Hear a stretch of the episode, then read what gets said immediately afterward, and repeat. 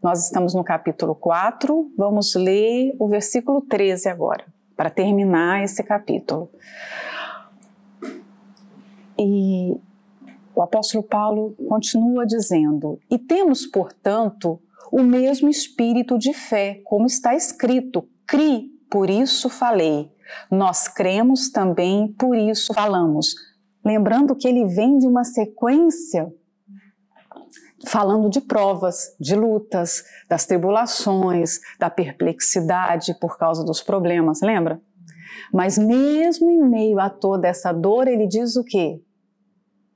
Eu criei e falei, como Davi. Isso aqui é uma repetição do Salmo 116, está lá do versículo 6 até o 8 ou ao 10, não sei. Porque Davi estava passando um momento muito difícil, ele estava atribulado, aflito. E ele declara ali naquela hora a sua fé, a sua confiança em Deus. Ele declarava a palavra. Né? E Paulo repete, ele faz a mesma coisa que Davi fez. E aí ele fala: e temos, portanto, o mesmo espírito de fé, ou seja, eu tenho a mesma fé que Davi teve quando estava enfrentando as provações dele. Quando eu tô, estou enfrentando as minhas provas, as minhas tribulações, eu me apego à palavra, como Davi se apegava. Né? Ele repetiu um trecho que Davi falou e Davi repetiu um trecho das Escrituras. Olha só, eu, eu tinha visto algum tempo atrás é, um, um artigo que falava sobre a importância da literatura no mundo cristão, né? porque nós temos livros que atravessam séculos, né? o livro dos mártires, por exemplo, nós temos livros tão antigos, e se a gente entra na literatura, no mundo literário da igreja, nós temos livros desde o começo da igreja, livros de quase 40 anos atrás. E o poder dessa literatura, porque você lê e você recebe aquele espírito, você é encorajada da mesma forma. Nós somos influenciados por aquela pessoa que de repente nem está aqui mais. Tem livros de pessoas que elas partiram, mas deixaram um legado. Né? Então, a, a, importância de se alimentar da palavra de Deus, ter o mesmo espírito. Como é que, que Paulo conseguiu ter esse mesmo espírito de fé que Davi teve? Ele estava com as escrituras, ele estava com a Bíblia, ele estava se alimentando o tempo todo da palavra de Deus.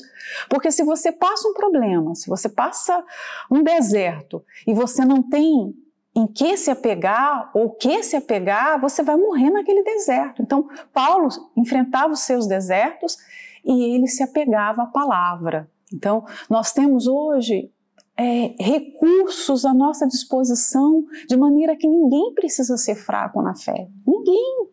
A gente tem palavras que antigamente eles não tinham. Nós temos palavras na internet, nós temos no Facebook, no, além da Bíblia, nós temos livros que você pode é, abrir no seu iPad e você ler a qualquer momento.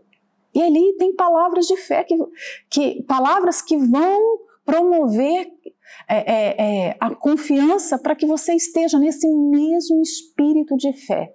Davi tinha vivido há centenas de anos atrás.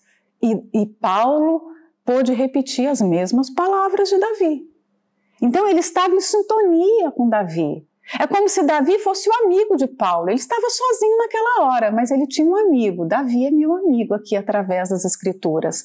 Às vezes, quando nós lemos a Bíblia, não sei se você já se sentiu assim, você se torna tão próximo daqui, daqueles homens do passado, não é?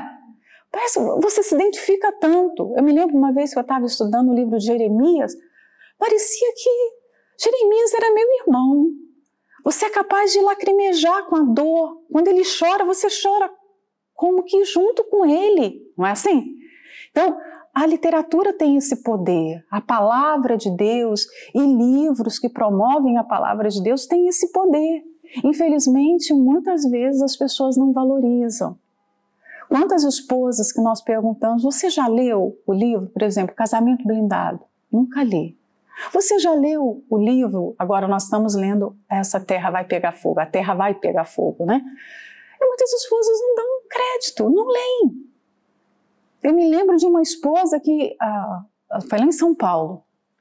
Eu perguntei, ela estava com um problema no casamento e eu perguntei, fiz essa pergunta: você já leu o livro Casamento Blindado? Já tinha tempo que ele tinha sido lançado. Ela não. Falei, poxa, mas como? Você leva as pessoas a ler, você, você é, na igreja tem lá um stand do livro e você mesma nunca se interessou em ler. Então nós temos esse, esse problema. Eu, eu, pelo menos, percebo uma riqueza aqui de espírito em Paulo, porque ele era apegado a isso, apegado à palavra, ao exemplo de fé do passado. Ele estava sozinho fisicamente, espiritualmente ele estava acompanhado ali, ó, estou no mesmo espírito de fé de Davi, né? Cri, por isso falei. É, é uma declaração que a pessoa faz na hora da dificuldade. Normalmente, quando as pessoas estão sofrendo, elas não têm a tendência de falar coisas boas. Poucas pessoas eu conheci ao longo da minha vida que, na hora do sofrimento, confessam coisas boas elas pregam para elas mesmas, tipo assim, não, isso vai passar, não vai, é, hoje está assim, mas Deus vai agir, amanhã essa situação vai estar completamente diferente. Normalmente as pessoas reclamam na hora da dificuldade. É, o exemplo de Davi é que ele estava enfrentando a luta, ele creu e ele declarou aquela fé, ele falou, e o apóstolo Paulo disse, eu sou como ele, né? E no, todos nós devemos ser como Davi. Nós cremos também e por isso falamos. Quando você fala algo que você não crê, é uma hipocrisia. Mas quando você fala algo que aparentemente é impossível de acontecer, mas que é uma fé que você tem dentro de você, isso não é loucura. Isso é a, a, a convicção de fatos que não se veem, como diz lá em Hebreus, a definição de fé. Cri, por isso falei. Quem crê vai sempre falar. Agora, nem sempre as pessoas que falam que creem, creem mesmo. Elas às vezes declaram uma fé, mas uma fé que é de boca. Nós vemos pelos frutos da vida de Paulo que ele falava aquilo que realmente ele cria, aquilo que realmente estava dentro dele, né? Então, primeiro a pessoa deve ter igual e depois ela deve falar. Todo mundo que crê vai sempre falar mesmo em meio a uma dificuldade. Por quê? Porque a, a língua ela expressa aquilo que está dentro da nossa alma, não é? Você não vai conseguir segurar por muito tempo aquilo que está dentro de você. De uma forma ou de outra, aquilo vai vir para fora em forma de palavras em algum momento. O 14 fala: sabendo que o que ressuscitou o Senhor Jesus nos ressuscitará também por Jesus, nos apresentará convosco. Paulo é um dos, dos é, apóstolos que mais fala sobre ressurreição. Você percebe uma é, até uma ansiedade santa nele pelo sabe pela o desejo da ressurreição, o desejo de passar logo por essa vida e de estar é, vivo com o Senhor Jesus numa realidade espiritual diferente desse mundo. Então, todas as vezes que você vê sobre ressurreição no Novo Testamento, normalmente é Paulo falando, porque ele tinha esse desejo muito grande pela ressurreição. Né? Por quê? Porque ele tinha uma visão de eternidade. Ele fala que que o mesmo poder, e a Bíblia fala que quem ressuscitou o Senhor Jesus daquele túmulo foi o Espírito Santo. O Espírito Santo fez tudo na vida do Senhor Jesus. O poder que trouxe o Senhor Jesus novamente à vida foi o Espírito Santo. Então o apóstolo Paulo fala que nós vamos provar desse mesmo poder. Esse mesmo Espírito vai nos ressuscitar. E ele fala isso com uma certeza muito grande. Né? Eu vou passar por essa ressurreição. E isso ensina o que para a gente? Que nós também devemos ter essa visão de futuro, de eternidade. Quem tem a visão presa a esse mundo fica ligado aos problemas desse mundo, às realidades que estão aí gritando. Hoje, qual a realidade que a gente tem? Ah, é a pandemia, é o desemprego, a falta de alimentos, o que vai ser porque a agricultura está prejudicada. Nós, se você ficar presa às notícias, por exemplo, ah, o ano de 2021 nós teremos menos alimentos. Quando eu leio é, é, as consequências do, do ano de 2020 para o mundo, as, elas são terríveis. E se a gente ficar com o nosso pensamento preso a isso, nós perdemos a visão de eternidade. Lembrando que o apóstolo Paulo vivia um sofrimento terrível para pregar o evangelho, mas os seus olhos estavam na eternidade. Os seus olhos estavam na ressurreição, o que vai acontecer após essa vida. O mais importante não é essa vida, mas o que vem após essa vida. Hoje, o presente é doloroso, mas eu tenho um futuro glorioso. Olha, até rima, né? Eu tenho um futuro glorioso à minha espera. Então, por isso que ele falava de ressurreição e de vida eterna.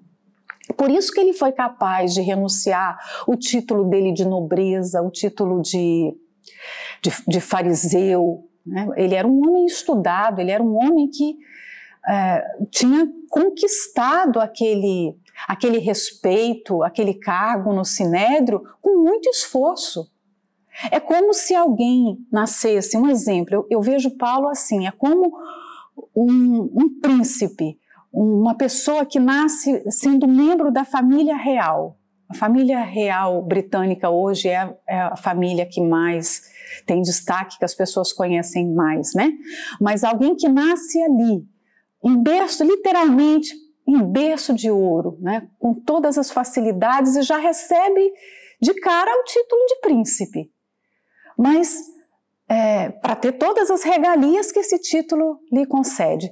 Mas essa pessoa, em algum momento da vida, abre mão desse título para viver de uma forma simples, sem ter nada. O mundo vai considerar isso o quê?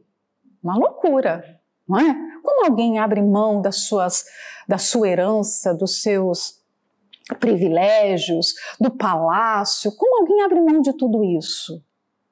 Paulo abriu. Ele abriu mão do seu título de nobreza, do seu título religioso, para ser quem? Para ser um nada no mundo, digamos assim, né? entre aspas porque ele se tornou a escória do mundo. Ele chega a falar isso. Nós somos a escória do mundo.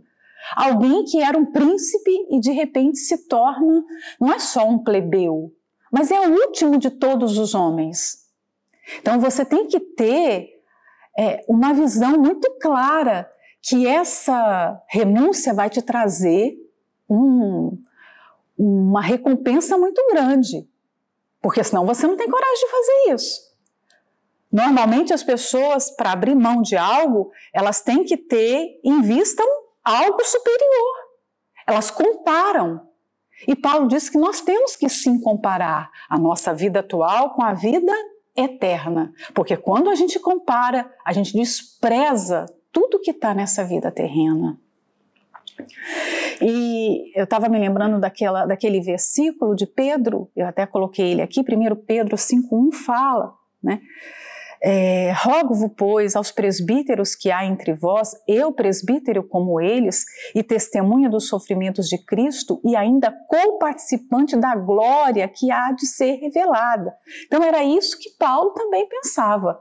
Eu sou co-participante dos sofrimentos do Senhor Jesus. Hoje estou sofrendo, mas eu serei também co-participante da glória dele. Porque ele fala lá em Romanos que nós somos co-herdeiros com Cristo. Jesus é o herdeiro e nós nos tornamos herdeiros de tudo juntamente com ele. Então, quando você tem essa visão, você é capaz de abrir mão de qualquer coisa nessa vida. Eu tenho uma recompensa, uma herança muito maior na eternidade, né? Então, nós participamos hoje dos sofrimentos, mas nós participaremos um dia da glória, nós provaremos dessa ressurreição. O 15 ele fala: porque tudo isto é por amor de vós, para que a graça multiplicada por meio de muitos faça abundar a ação de graças para a glória de Deus. O apóstolo Paulo tinha certeza que todos os seus sofrimentos contribuíam para o fortalecimento da igreja. Ele cria que todos aqueles todas aquelas perseguições, lutas, desertos iriam cooperar para a salvação, não só da igreja lá em Corinto, mas de toda, para a pregação do evangelho num todo. Já pensou se existisse só a primeira carta de Paulo aos Coríntios, a gente ia ter noção de uma igreja apenas que errou, de uma igreja apenas que foi repreendida, que cometia imoralidade sexual, que não sabia é, ofertar, que não sabia participar da Santa Ceia, que não sabia exercer os seus dons. A gente só ia saber desses problemas. Mas que bom que nós temos a segunda carta Segundo os estudiosos, Paulo escreveu quatro cartas para a igreja lá em Corinto. Nós só temos é, no cânon bíblico duas cartas, mas ainda bem que nós temos a segunda. Por quê? Porque nós vimos que aquele povo se consertou, aquele, essa segunda carta, nós te, não sei se vocês estão percebendo isso, mas é um conteúdo completamente diferente. O que ele está tratando aqui é o oposto do que ele tratou na primeira carta que foi a primeira carta era basicamente repreensão, não é? A, a, carta tem ensinamento a partir do capítulo 12. Até o 11 é só repreensão. Mas na segunda carta você vê que aquele povo aceitou repreensão, se consertou. E aí Paulo fala coisas da vida pessoal dele. Por que, que a gente sabe tudo isso aqui do 2 ao 5, que são capítulos preciosos? Porque Paulo estava à vontade com a igreja, porque aquele povo tinha é, sido restaurado espiritualmente. Então ele pôde falar dele, ele pôde explicar o que aqueles sofrimentos, o que aqueles problemas iriam trazer para a sua vida. É um crescimento espiritual que a gente tem por causa da igreja em Corinto. Graças a Deus pelos problemas do primeiro Coríntios e graças a Deus também pela segunda carta aos Coríntios. Já pensou se a Bíblia só tivesse Filipenses, Colossenses, Tessalonicenses, é, Romanos, né? São, são cartas que, quando você lê Filipenses, aquele povo tem um nível espiritual. Efésios, a carta de Efésios não, há um Coríntios na vida e às vezes a gente tem muito da igreja de, de, de Corinto, né? Graças a Deus por essa igreja, porque a gente aprende com ela. Então o apóstolo Paulo aqui diz no versículo 15 que naquele momento a graça de Deus estava abundando, ela estava sendo multiplicada. E multiplicada por quê? Porque ela era passada de pessoa em pessoa. À medida que a palavra de Deus chegava, ela era recebida, praticada e ela se multiplicava. Então se multiplicava o temor, se multiplicava o discernimento, a sabedoria, o amor. E aí isso iria abundar na glória de Deus. Por isso que ele diz, né? Aqui, faça abundar a ação de graças para a glória de Deus. Então, tudo que nós vivemos hoje, de luta, de, de problemas, mas que a gente vive na fé, vive com essa confiança, isso vai se tornar em peso de glória. Ele fala sobre essa glória aqui no próximo versículo, né? Então, a maneira como nós enfrentamos as nossas dores testemunha e coopera para o crescimento das pessoas. Paulo chega a usar o testemunho pessoal dele, de deserto, de tribulação, para que a fé das pessoas fosse despertada, para que eles fossem encorajados. Então, a maneira como eu e você enfrentamos as nossas lutas vai cooperar para a salvação de outros. Talvez um deserto que eu enfrento, ele nem vai promover tanto benefício para mim, ele vai promover mais para outros. Um exemplo, Jó, aquilo tudo que Jó enfrentou, foi, foi uma bênção para ele, mas é muito mais bênção para nós hoje do que para ele. É muito mais bênção por todas as gerações de cristãos. Quantas pessoas já leram o livro de Jó e foram encorajadas, foram animadas, tiveram a sua fé fortalecidas, fortalecida, conseguiram suportar as provações. Então o que Jó passou cooperou para que a, a, glória de Deus abundasse na vida de outros. Graças a Deus pelo sofrimento de Jó. Como a gente dá graças pela igreja de Corinto, graças a Deus porque Jó perdeu tudo, porque Jó passou tudo aquilo, porque hoje nós temos o livro de Jó, nós lemos e todas as vezes que a gente medita, nós somos abençoados, nós somos animados, não é? Então, a maneira como nós enfrentamos o nosso, a nossa dor vai testemunhar. Às vezes você está enfrentando sozinha, caladinha, mas aquilo vai cooperar. Só de você estar tá ali perseverando já vai ajudar alguém a permanecer também.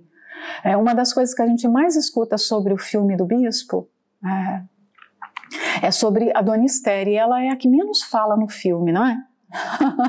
Mas a forma como ela enfrenta tudo aquilo, testemunha. Às vezes a pessoa nem está falando nada, mas só dela estar tá ali confiando, esperando, só dela não estar murmurando, fazendo drama com as coisas, já evangelizou. A maior evangelização que nós fazemos não é dando folheto. A maior evangelização é com a nossa vida, é com o nosso testemunho. Então, Paulo está evangelizando os coríntios com seu próprio testemunho, né? E ele diz no 16: Por isso não desfalecemos, mas, ainda que o nosso homem exterior se corrompa, o interior, contudo, se renova de dia em dia. Mais uma vez ele vai falar de desânimo, né? Então ele fala: Por isso não desfalecemos. Eu não desanimo. Na meditação passada eu falei que se tinha um homem que tinha todos os motivos para desanimar era Paulo, e ele nunca desanimava. Você não vai ver uma palavra de desânimo em nenhuma das cartas dele. Nenhuma. Então ele diz que qual o motivo para ele não desanimar?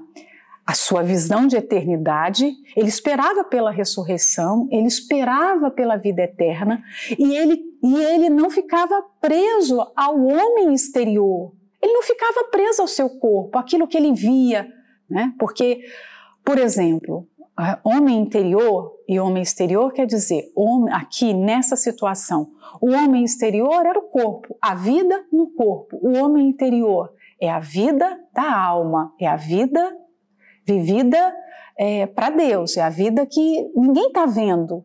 Por exemplo, eu estou vendo você aqui agora. Nós nos arrumamos para estar aqui. Nós somos para frente do espelho, nós penteamos cabelo, nós nos maquiamos, nós cuidamos do nosso corpo, porque isso é visível.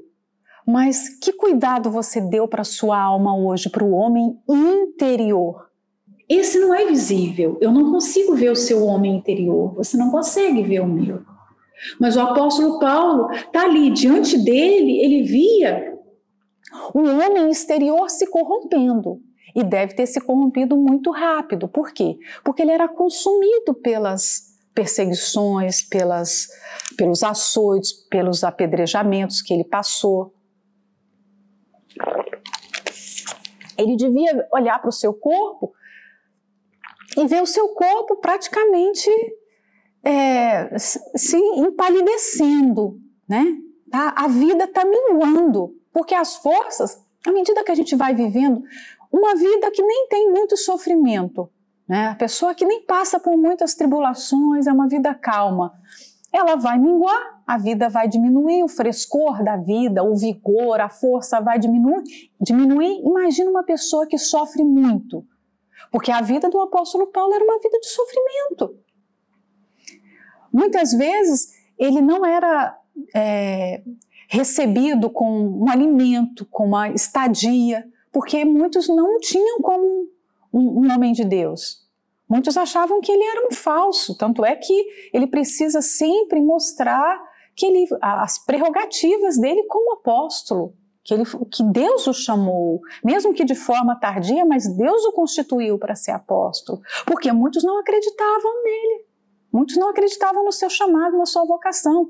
Então ele ia para determinados lugares e ali ele não era bem recebido. Tinha que dormir de qualquer maneira, comer qualquer coisa.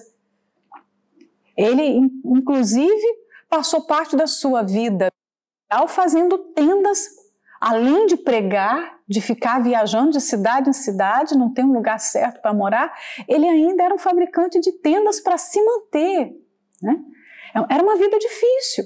Ele devia olhar para o seu corpo e ver as marcas ali. Mas ele não estava ali, ah, e agora? Essa pedrada aqui, ó, me deixou com uma marca feia, eu tenho que tirar.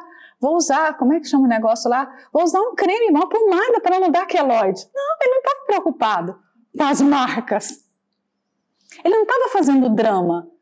Quando ele conta os seus sofrimentos, ele não faz drama. Pelo contrário, ele conta de uma forma tão natural, leve, não é? De uma forma tão tranquila. Mas nem sempre nós reagimos como o apóstolo Paulo aqui. Que às vezes nós estamos mais preocupadas com o exterior, com o homem exterior. Mas a Bíblia fala que esse homem exterior vai se decompor, ele vai se corromper, ele vai. a vida dele vai acabar, vai, é, é, é frágil. Investir todas as nossas forças, apostar todas as nossas fichas nessa vida, nesse homem exterior, é você esquecer da eternidade, esquecer que o que realmente importa é o que é invisível que está aí dentro.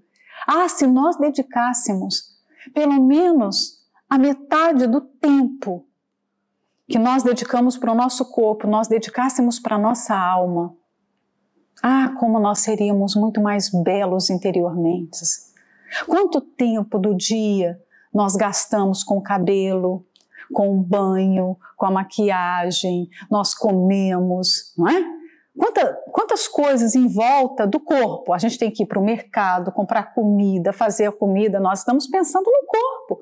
Olha quanto tempo nós devotamos ao corpo, enquanto a parte mais importante, que é a parte invisível e eterna, não recebe o mesmo cuidado.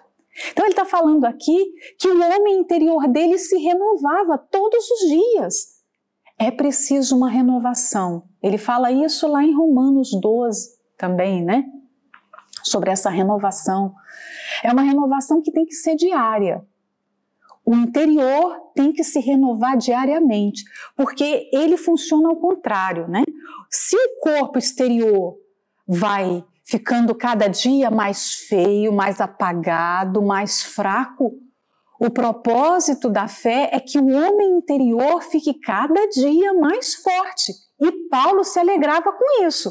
Ele olhava do lado de fora, ele via de repente estava manco por causa de algum sofrimento que ele tinha passado, de repente ele estava com fome, talvez a cabeça estava doendo, não é? Talvez ele tinha, ele tinha ali alguma situação ruim no seu corpo físico naquele momento, mas ele se alegrava porque ele sabia que o seu homem interior, no seu homem interior, não tinha nenhuma daquelas marcas, nenhum daqueles problemas. Tem gente que está lisinha, perfeita do lado de fora e do lado de dentro está tudo enrugado, cheio de, né? cheio de problema, está feio do lado de dentro. O lado de fora está bonito, e o lado de dentro tá feio. E tem gente que tá feio do lado de fora, mas tá lindo do lado de dentro.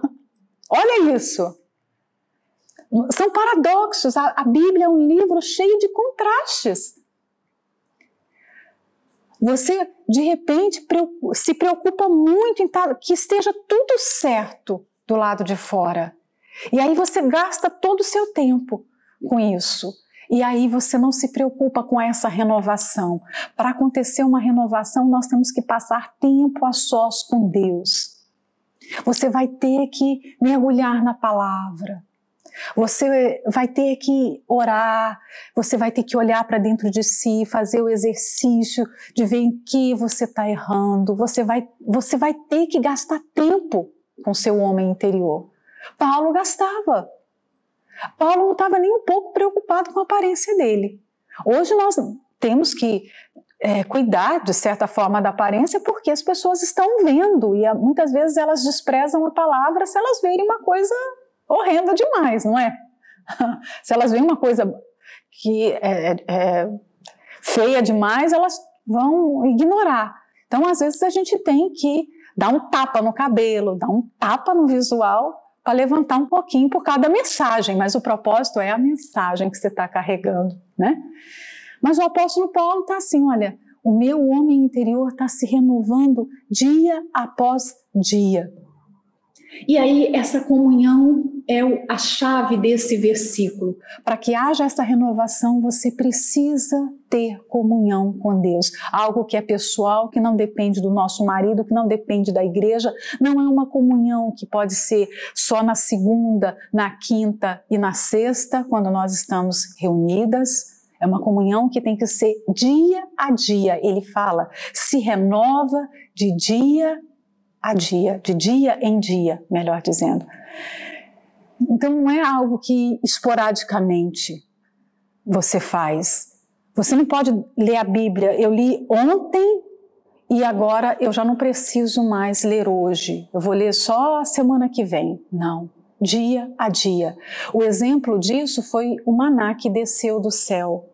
Quando Deus estabeleceu que todos os dias o povo tinha que sair da tenda e colher o maná, porque o maná viria todos os dias, era uma forma de ensinar que a comunhão com Ele, que o sustento espiritual nós recebemos dia a dia. Eu não me lembro de todas as palavras que eu ouvi ao longo da minha vida até hoje. Não me lembro. Às vezes a gente tenta até anotar para não perder nenhuma palavra, mas a gente acaba se esquecendo. Mas o mais importante é que aquela palavra te sustentou naquele dia.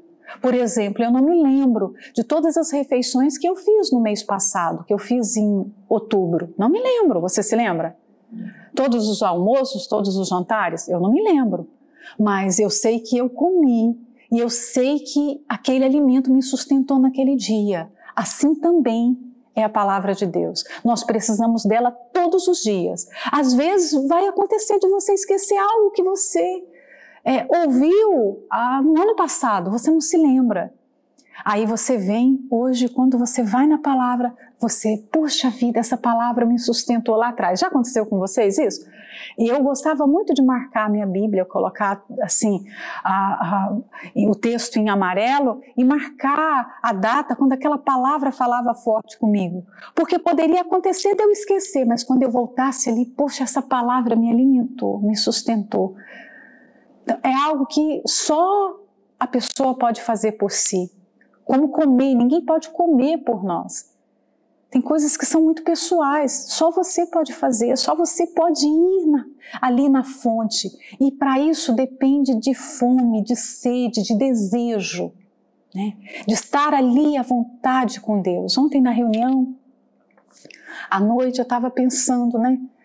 Eu estava orando e eu estava me lembrando. É, quem tem filho vai, vai se identificar com, isso, com esse exemplo. As crianças, quando elas são pequenas, elas são tão apegadas ao pai que muitas vezes para o pai, para a mãe sair de casa, tem que esconder a criança para ela não ver, porque senão ela começa a chorar. Ela não quer ficar longe dos seus pais. Ela ama tanto, tanto que você leva para o quarto, você distrai, você dá um brinquedo, aí o pai sai escondido. E quando a criança dá falta, ela chora. Vocês já conheceram algumas crianças assim? Né? Ela ama o pai, ela está apegada ao pai. E quando o pai chega à noite, ela faz festa, não é? Ela, ela vai para a porta porque ela quer esperar. Ela abraça, ela quer brincar com o pai, ela agarra no pescoço. Ela tem prazer na presença do pai. Quem de repente não passou por isso, porque não é mãe, pode experimentar com os cachorros. Até o cachorrinho é assim, não é? Você sai, ele fica triste, ele quer chorar. Às vezes até chora um tempo lá. Quando você chega, ele faz festa. Por quê? Ele está mostrando que a sua presença é importante para ele. Quantas vezes nós não temos essa mesma atitude com Deus? A presença dele já não é importante. Estar na reunião é indiferente. Você pode estar no culto, você pode estar ali buscando, orando, lendo a palavra, mas você, ah, não vou não vou ficar aqui, vou ver televisão. Às vezes não vai a um culto para não fazer nada. Não tinha nada de importante. Às vezes não se lê a Bíblia, mas não é porque estava muito ocupado. Não, é porque não tem prazer mais na palavra. Então nós deixamos. É, muitas vezes o tempo faz isso, né? O tempo de caminhada com Deus, a pessoa vai se esfriando, vai ficando, sabe, tão indiferente às coisas de Deus, que ela vai perdendo o prazer vai deixando, Deus vai deixando de ser totalmente amável, como está escrito lá em Cantares. Ela já não consegue dizer eu sou do meu amado, meu amado é meu. Ela não está vivendo esse amor, esse avivamento, esse gozo, essa comunhão. E quando não tem isso, a pessoa não é renovada dia a dia. Não é. Tem gente que está cansada por quê? Porque já não é mais renovada. Porque a palavra não entra, porque a pessoa não faz tempo para estar a sós com Deus, né? Então, você tem uma pergunta que eu fiz para mim ontem na reunião, né? Eu, eu, eu me perguntei, Nubia, você tem sentido a mesma alegria da salvação como você sentia no passado, a mesma alegria e gozo, regozijo de estar aqui buscando, lendo a palavra como você sentia? Porque eu, eu tenho que estar assim. Não é uma escolha, eu tenho que estar assim. Porque se eu não estiver assim, eu vou ser vomitada da boca de Deus, Ele não suporta a gente morna. Está escrito lá, o Senhor Jesus não suporta. Então a única alternativa para a salvação, para sermos salvos, é sermos quentes na fé. Então é preciso uma renovação. É preciso comunhão com Ele todos os dias. Dedique tempo para Deus. Tem gente que já não vibra com a salvação. Tem esposa que não tem mais a alegria da salvação. Como pode isso? Não tem mais alegria de estar servindo a Deus, que gozo. A gente, olha, de estar ali, de estar casada com um homem de Deus, de poder fazer a obra, que privilégio. Tem gente que não tem essa alegria, que não curte isso. O apóstolo Paulo estava sofrendo, mas estava curtindo isso. De estar em cidade cidade vivendo lutas, mas, poxa, é um presente pregar o evangelho. Eu tenho isso como um tesouro, ele falava. E tinha mesmo, não falava de boca, né? Então, faça essa pergunta para você: você se regozija com a presença de Deus? Você se regozija com a palavra? Quando você lê, você se regozija em estar na reunião, em evangelizar, em atender uma pessoa, ou aquilo é um peso, ai, tô como aquele, né, tô cansada disso, eu faço isso todos os dias os sacerdotes de, que são descritos no livro de Malaquias, eles falaram para Deus: que canseira, olha que enfado está fazendo isso tudo, né? E o 17 ele diz assim: porque a nossa leve e momentânea tribulação produz para nós um peso eterno de glória muito excelente. Para mim, esse é um dos versículos mais de mais contrastes na Bíblia é, é João capítulo 1 e isso aqui. Por quê? Paulo está dizendo que a tribulação que ele passava era leve e momentânea. Mas cá para nós não era leve, não era momentânea, porque ele estava anos vivendo aquilo. Desde que ele se converteu, ele vivia tribulações. Não tinha dia fácil, não teve lugar pregação que fosse fácil, povo que recebesse com facilidade e que o tratasse bem, que nada, nada foi fácil para ele. Mas ele fala que foi que as tribulações eram leves e momentâneas. E aí eu me perguntei, será que se eu passasse pelo menos a metade, talvez a metade do que Paulo passou, será que eu suportaria tudo isso para pregar o evangelho? Você suportaria?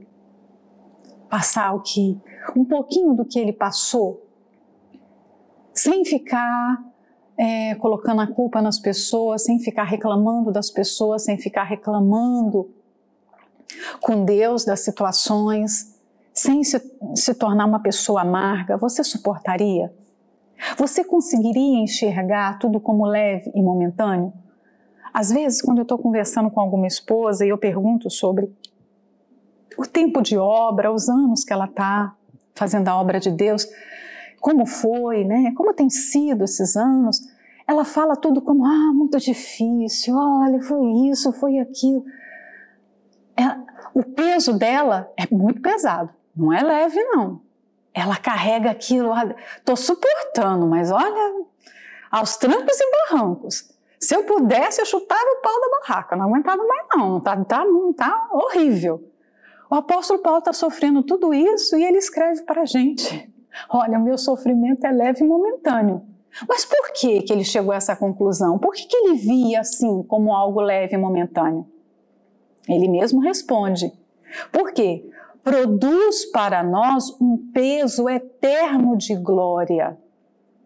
No passado, quando nós lemos a Bíblia, nós percebemos que as riquezas das pessoas eram pesadas. Né? Lembra que a riqueza de Davi foi descrita lá, tantos ciclos de ouro, tantos ouro de Ofir, tantos ciclos de prata, tantos ciclos de bronze, a de Salomão. Quando se invadia uma cidade, pegava os despojos, falava, os despojos dessa cidade eram tantos ciclos disso, tantos ciclos daquilo. Acã, quando roubou a capa babilônica, guardou para si a capa e, e, e, alguns metais, a Bíblia fala lá do peso desses metais, porque a riqueza era, era classificada por quilos. Então o apóstolo Paulo pega emprestado esse exemplo, porque naquela, na época dele, nem pega emprestado, porque na época dele era assim mesmo, né? Nós precisamos fazer essa contextualização para a gente entender, porque hoje no nosso tempo as riquezas não são pesadas, as riquezas são calculadas de outra forma, né? É, é calculada em dólar, euro, é, ações, as riquezas, não, as pessoas não precisam ter um, um, nada nem visível ali para falar que elas têm dinheiro. Elas podem ser ricas e não ter nenhum, nenhuma moeda na, na, nas suas mãos, né? Mas não era assim no passado. As pessoas guardavam tesouros em salas. Ali estava a sua riqueza. O apóstolo Paulo fala que Deus tem uma balança.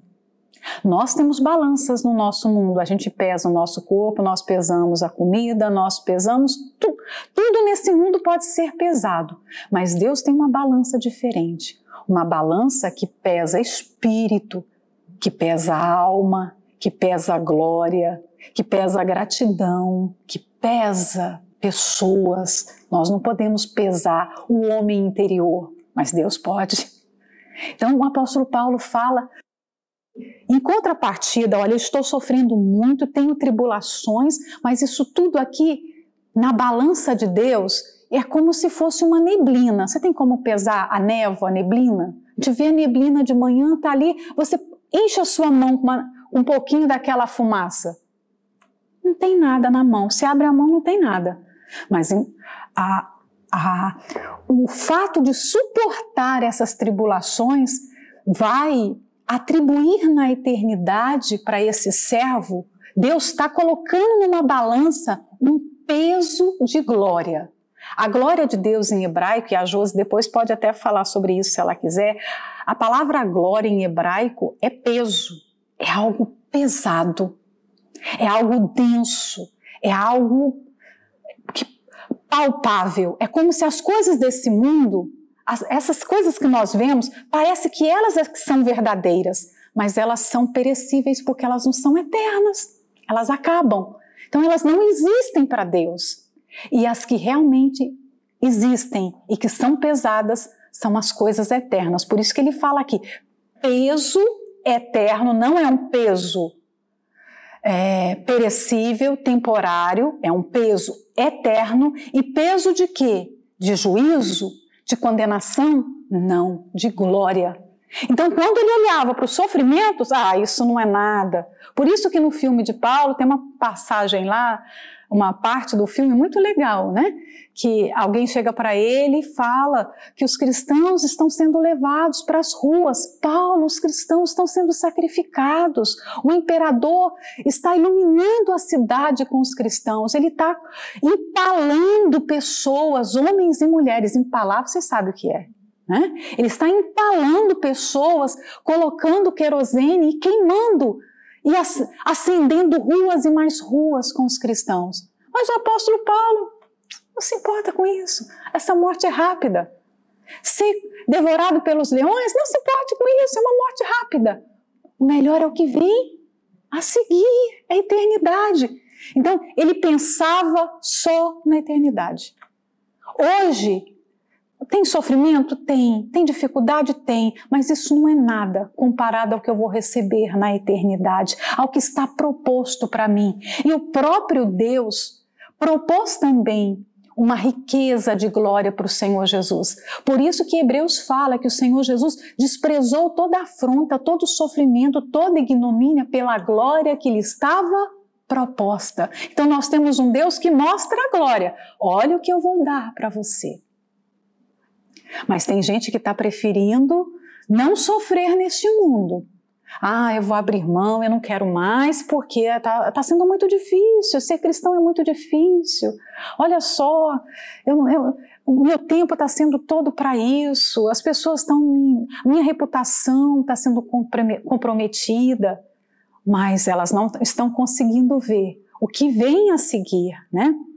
Então, por que, que as pessoas não estão aguentando o sofrimento hoje? Por que, que as pessoas não aguentam as provas hoje? Por que, que a nossa geração é tão fraca, tão mimizenta? Por quê? Porque elas não vislumbram a eternidade, elas não vislumbram o peso de glória que está à nossa espera.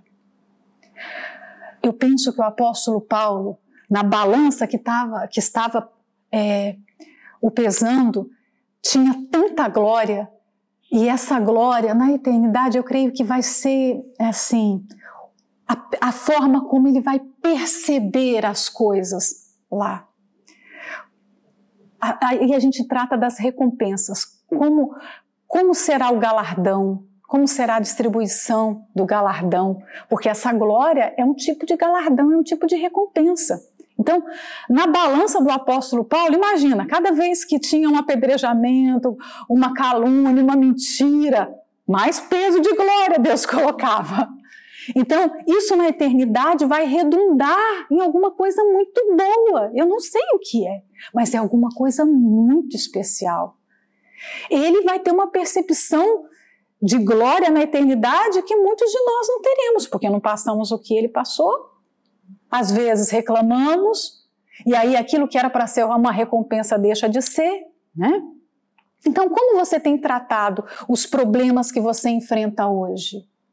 Você olha como leve e momentâneo ou você vê algo como insuportável, difícil, chato, obra de Deus? Não, está muito chato. Essa pessoa está tornando a obra de Deus, olha, estou aborrecida com isso. Ou você está abrindo um sorriso e vendo que é leve e momentâneo? A forma como a gente ver as coisas, né? E para a gente terminar aqui, não atentando nós nas coisas que se veem, mas nas que não se veem, porque as que se veem são temporais e as que não se veem são eternas. Então nós precisamos colocar diante de nós brevidade e eternidade. Vida terrena é breve, vida eterna é longa, longa, longa, jamais vai ter fim.